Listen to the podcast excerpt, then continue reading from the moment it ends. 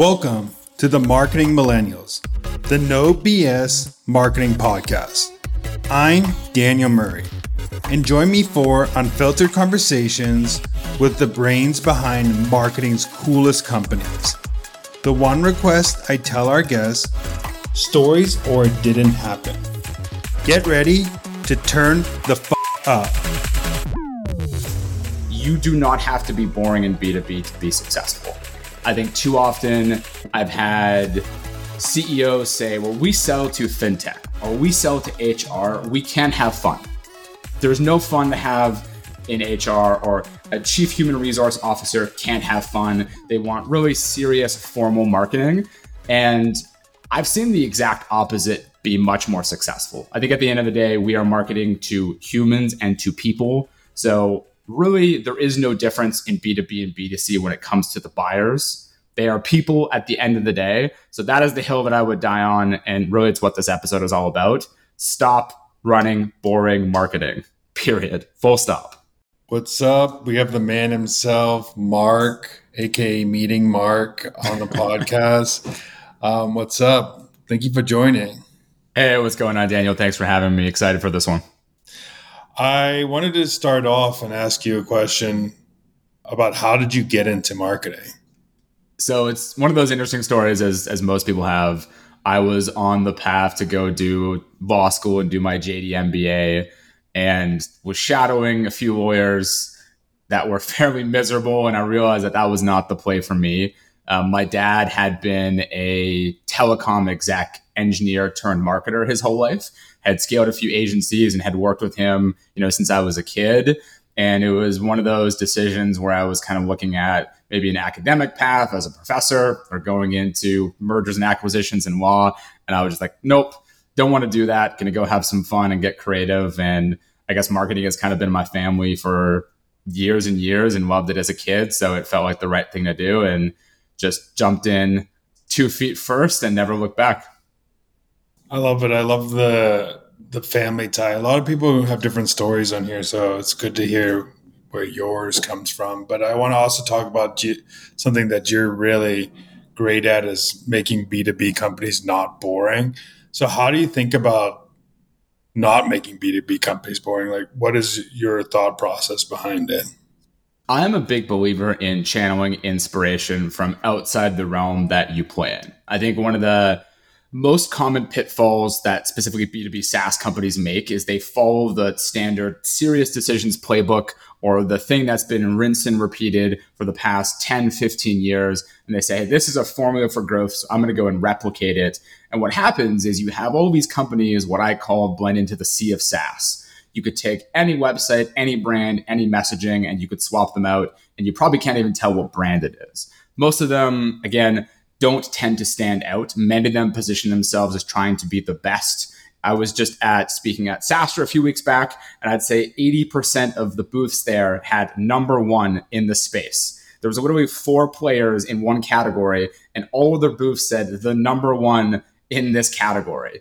And I'm just a huge believer in finding a path to be different and not better, and pulling inspiration from B2C, from areas that are outside the space that you play in, taking creative risks and having fun with it. Obviously, we'll deep dive from there. But if you take only one thing away from this is don't replicate the same playbook as everyone else. Otherwise, you're going to look and feel like everyone else. And you're going to end up in a feature parity war with someone who may have completely different technology than you, where you don't control the narrative and don't have the ability to really create a moat and differentiate yourself in that market. I love the CSS analogy. I think everybody is just blending in, They're following the best practice model of, and when something's the best practice, it's usually burnt out by then because it's yes. gone to mass market. But I want to talk about with you, what are two to three things someone could do to stand out as a B2B brand? The two to three things that I always recommend to the companies, you know, that I advise are number one, really focus on finding a way where you can connect to the social and emotional pains and the side of your audience. One of the best ways to do that is getting really tactical here is creative top of funnel video. Many startups, even if you're kind of later stage, series C to series D, there's massive opportunity to create really high quality but low cost production that helps you take the pain points that your buyers feel and turn that into just like really great creative top of funnel video. So one of the best brands that has done this was a company called Sandwich. They're a video production agency, company called Descript for podcasts. And they created a really great series of videos on how to start a podcast. Really funny stuff. Another one that I recommend for inspiration is from a company no longer a business called Sales Mesh created a really funny explainer video about CRM in the context of a therapy session between a seller and the CRM. So, number one, I'd say is creative top of funnel video. One explainer can be chopped up into 7, 15, 30, 45 second clips that you can use across your entire funnel. And it's a great way with paid and organic to get your message across in a funny way that helps tell your story.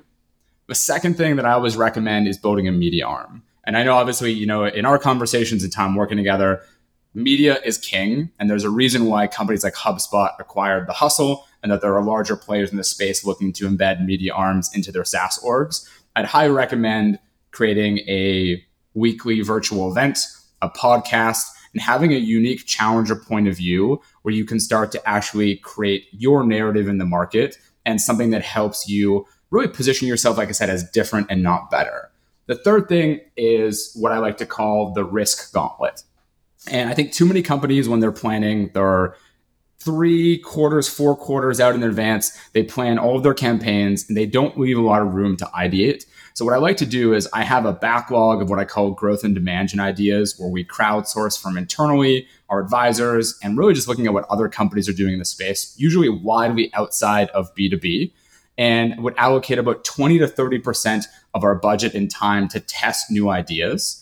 Of some of these, the ones that have been really the most impactful have been ones where we weren't focused on measuring ROI. It was just a great brand play or a great strategy play. And I'll give you some quick examples.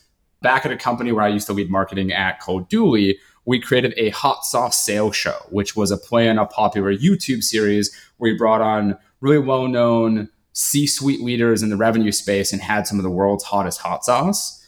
From there, that that kind of piggybacked to a place where we partnered with the Chainsmokers and actually created the custom hot sauce together and ran some giveaways and built merch. So when you start to think about getting really creative, look for inspiration in B2C if you're a B2B company. Uh, make sure you have a gauntlet to test ideas go big in building your media arm, investing in creators and the ability to really share your message. And I'd say if you do one tactical thing, really great top of funnel video that focuses on the social and emotional pains, those would be my top three. One of the greatest challenges that I've seen with executing something like this is balancing the leadership's needs for revenue versus doing a brand play for this. So how do you how do you overcome the challenge of saying we need to deliver revenue? This this campaign does not deliver an ROI. How do you think about that? The two things that I usually counsel leaders on in this situation is one, you got to focus on the long term. A lot of marketers, in many ways, if they're dealing with a leadership team that may have been jaded by past marketing that didn't drive immediate results, could have been a failure of the leadership team itself. Brand and building brand and building a media arm is not something that you get results on on day one. But what you do start to see is you can look at some of your key revenue metrics to see what the influence looks like. So I'll give you a great example. People listening to podcasts. Podcast attribution without direct link, link clicks, it's quite difficult, right? Same with building content on social organically but you know it's the right thing to do. And often leaders tend to throw out common sense when they're thinking about attribution. But what we really started to see with some of the companies that you know I'm advising in that I've worked for is when you look at key metrics as in sales cycle length, win rate, what your average contract value is, you can start to actually monitor these over time and look at your funnel metrics and see, hey, what am I seeing after people have listened to the podcast? And a really simple change that I recommend any business makes is have a required form field of using a form or your chatbot that says, Where did you hear about us?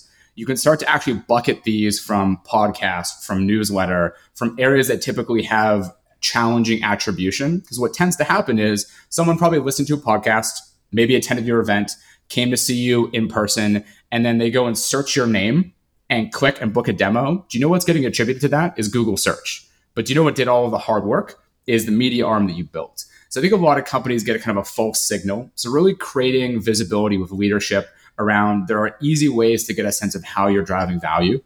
The second most critical piece here really is just investing in helping your leaders understand the long-term play.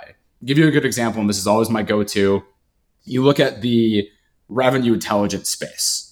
A few years ago, there were probably 15 players, including Chorus and Gong, if any of you are familiar, and they all pretty much had the exact same product. Uh, but Gong really had a smart team and invested in building a brand, building a media arm, and building a path to create themselves as different rather than better.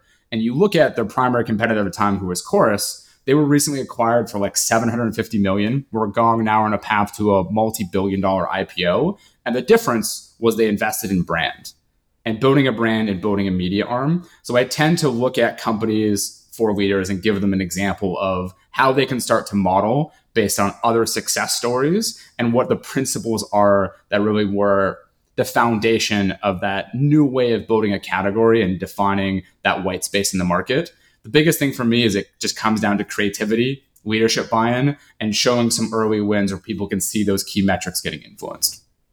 I think the two things that you said that I think are so important are where did you hear about us, but also when people don't realize that branded search key terms, like where did branded search key terms come from? It usually comes from a different source. Nobody just hears about your brand. It has to. They heard about it somewhere. So where did where is that source that they hear about it? And also, how to sell internally is just an underrated skill marketers don't have, or becoming great at communicating inward and marketing inward. I think as important as marketing outward as marketing inward as a marketer. So I think those two points you nailed. I wanted to go into a question for you was what is a marketing hill you would die on? Uh, it's a really good question. And before we jump into that, internal marketing, I would say, is probably one of the most key skills that is often overlooked. It's one of those things where if you can't get the company excited about what you're doing, how are you going to get the market excited? And one of the things that I've seen make great marketing leaders fail or take longer to be successful is not focusing enough time on really educating the company on what you're doing, the why behind it. And it doesn't have to be a massive make work situation. One of the biggest takeaways, you know, that I learned early in my career is a 60 second video you can embed in Slack or send a Loom, a few bullet points, or even just having kind of your end of week summary in Notion that you can share with the team makes a massive, massive difference and if you can scale that down to the executive summary you share with the company, huge benefit. Doesn't take a lot of time, but I'd say very few marketers actually do this well. And it's one skill, but I, I wish I had invested more in early and will now make sure, you know, as of 10 years ago, it's one of the, the key things. So coming back to, I guess, hills that I would die on, probably the biggest one is really what we're talking about in this episode. You do not have to be boring in B2B to be successful. I think too often I've had CEOs say, well, we sell to fintech or we sell to HR. We can't have fun. There's no fun to have in HR or a chief human resource officer can't have fun. They want really serious formal marketing. And I've seen the exact opposite be much more successful. I think at the end of the day, we are marketing to humans and to people. So really there is no difference in B2B and B2C when it comes to the buyers. They are people at the end of the day. So that is the hill that I would die on. And really, it's what this episode is all about. Stop running boring marketing, period. Full stop. It's funny because people forget the only thing that's different between B2B and B2C is where, who pays the bill at the end of the day. And usually it's not the person, the company, the buyer, whoever's the credit card is different but B2C, you're usually the buyer, but figuring out who gets a credit card. But you have to inspire and get attention with the first person to even get to those other five people. So, and the way to do that is use ways to connect with them like a human being, not a, a corporate machine. One of the tactical examples before we move on that I'd love to give was, um, you know, earlier in my career in management consulting, we were selling to the CHROs and procurement at big banks across North America. And people kept telling me we can't have fun in this space. You know, we can't take risks. Everything has to be like incredibly buttoned up. And some of the most successful campaigns we ran were incredibly playful, where you would send a toy or something half complete, no name, no card, to the EA of a C level leader at this bank, use your connections to get in. And you'd follow up the next day and be like, hey, you know, it's Mark. I left the car in your office. Can I have two minutes to chat? And you'd have a great conversation. And we ended up having a lot of these really interesting, playful, unique ways to capture the attention of the C suite that no other vendors in the space were using. And even beyond that, we started running pizza parties and we'd have invite only, you know, like murder mysteries and these fun, really unique, like flash experiences that tended to be in many ways kind of like shocking in this financial B2B space, but they were one of the things that actually let us to be one of the number one vendors in the space, competing with people 100 times our size. And at one point, we owned half of the North American financial market in Canada, even though we were a shop with less than 100 people at the time. So the big lesson here is it doesn't matter who you're selling to. If you understand your buyer, you can take creative risks and have some freedom don't rule out the assumption that you can have fun just because the space is quote unquote formal. Also, one big point you made too is as a challenger brand, you can't run the same playbook as the number one brand in the space because they've already captured the market share. So you have to be different. But that gives you advantage because you could take more risks to be different where they are trying to a lot of number one brands are just trying to stay on top and doing average marketing to do that where you can be risky because you have not much to lose in the space. Yes. I know it's tough to predict the future but what is a marketing trend you're seeing right now that marketers should jump on? Probably the most important change that i've seen in recent years has been in the the space in the sales tech space specifically in the martech space. A few years ago we saw a lot of people talk about sales technology. Then we started to see a shift towards talking about revenue and revenue teams. And now we're seeing i would say a larger consolidation in go to market i think that there's been a historical disconnect between the relationship between all the entities within go to market originally everyone's heard about the tension between sales and marketing or sales and cs and I'm starting to see a lot of really smart companies work on a really tight integration among their go to market teams. So everything from marketing, sales, operations, CS, working together with one revenue goal rather than disjointed fractional goals. So when a marketing team historically had an MQL goal and they celebrated hitting that MQL goal, but it didn't translate into actual closed won revenue, the sales team were saying, hey, but we missed target by 40%, but you have a marketing team over here celebrating. So the biggest trend beyond, I would say, the media arms being embedded in SaaS brands is more of a unification of the go to market unit under one roof, working together really tightly towards one goal. And I tend to see that as what separates some of the fastest performing companies from some of those who are still struggling today, especially in a down market that's been one of the most challenging since back in 08. I also think that one problem revenue teams have is who owns go to market. And usually that depicts a lot of the problems. And usually the person who should be owning the decision of go to market is the CEO of the company, not a revenue leader or a marketing leader, because that's how you align everybody on the same page. If a chief revenue officer is a marketing person, everybody's going to go with the CRO. If they're owning go to market, if the chief customer officer is owning it, everybody's going to it's going to default to them, the bias on them. So the CEO should be responsible for go to market strategy, and then everybody should fall in line with the same goals. Um, that's where I see a lot of problems in a lot of companies too.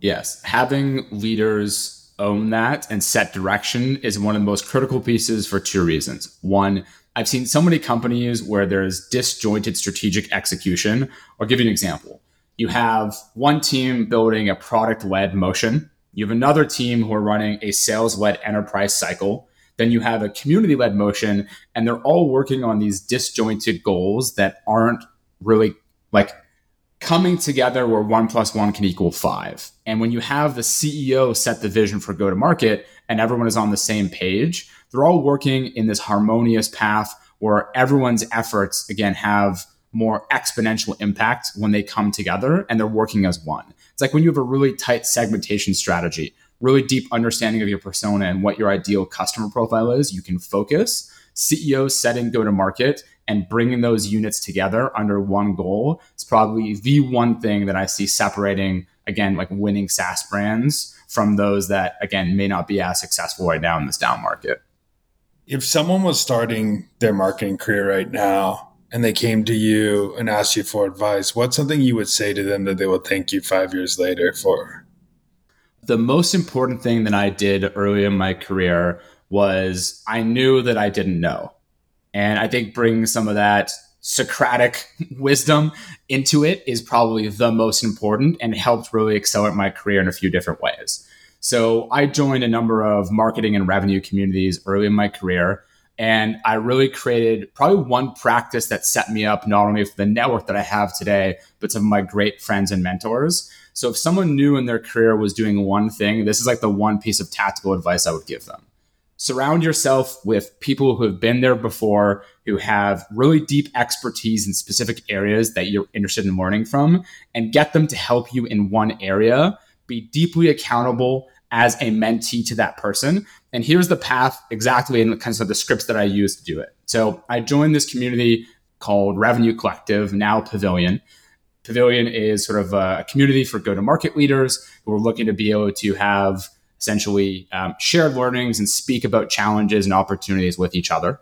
And every week there would be a, a ton of new CMOs and leaders joining, announcing themselves so every Friday, I would put a block on my calendar for 30 minutes in the morning. And depending on where they were located, I used a Chrome extension um, that helps you essentially write like um, macros, or like in one key, you can send kind of a, a script.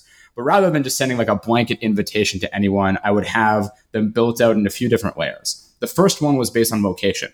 So if someone was in all the key cities, New York, Los Angeles, wherever it was, um, Vancouver, Toronto, I would have kind of my original template that would mention my favorite restaurant or something that I'm doing there in a few months. I would see what that person posted about. If they said, Hey, my name is Sarah, I'm a CEO over at X company, or I'm a CMO at Slack, just joined, here's my area of expertise. I would then say, you know, Hey, Sarah, uh, saw you're from Toronto. You know, my favorite restaurant is A, B, and C. I'm going to be there in a few weeks would love to ask you a few questions about X. Seemed like you're really passionate about that area. You know, open for a virtual coffee. And I had these built out for all the major cities. I would inject my personal ask, I'd send them a connection, and I'd follow up in a few weeks with a voice note. And I probably had a 95% success rate on these connections because it felt personal, it felt unique. And very few people actually took the time to connect one to one with people. And even as, you know, an early marketer new in SaaS, I was able to connect with some of the best CMOs in the business who became advisors, friends, and I could text them.